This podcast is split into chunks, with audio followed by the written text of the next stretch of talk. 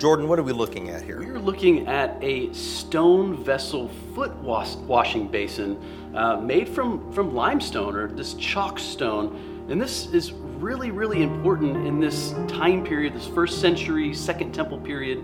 Uh, these stone vessels are very, very important. Right, and, and what they thought is that based on Leviticus 11 and Leviticus 15, that stone was not susceptible to ritual impurity.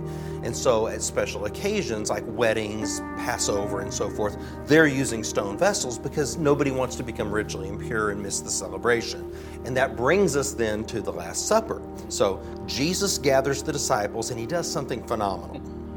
Absolutely. So, I mean, we can read this in John 13. They're at the Last Supper, and Jesus decides to wash the disciples' feet.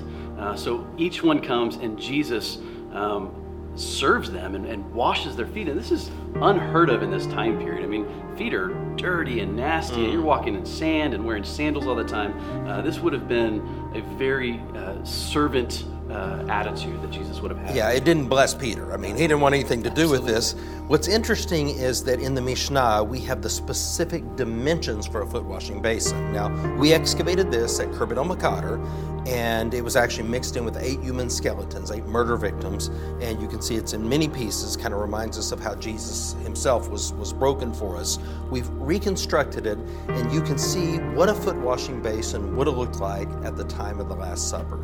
Incredible, incredible. Well, this uh, really is our focus on the Passion Week. Uh, and as we are heading towards that, we want to invite you guys to come join us on April 7th here at the Bible Seminary for our Good Friday uh, Joshua and Judges and Jesus uh, Museum exhibit.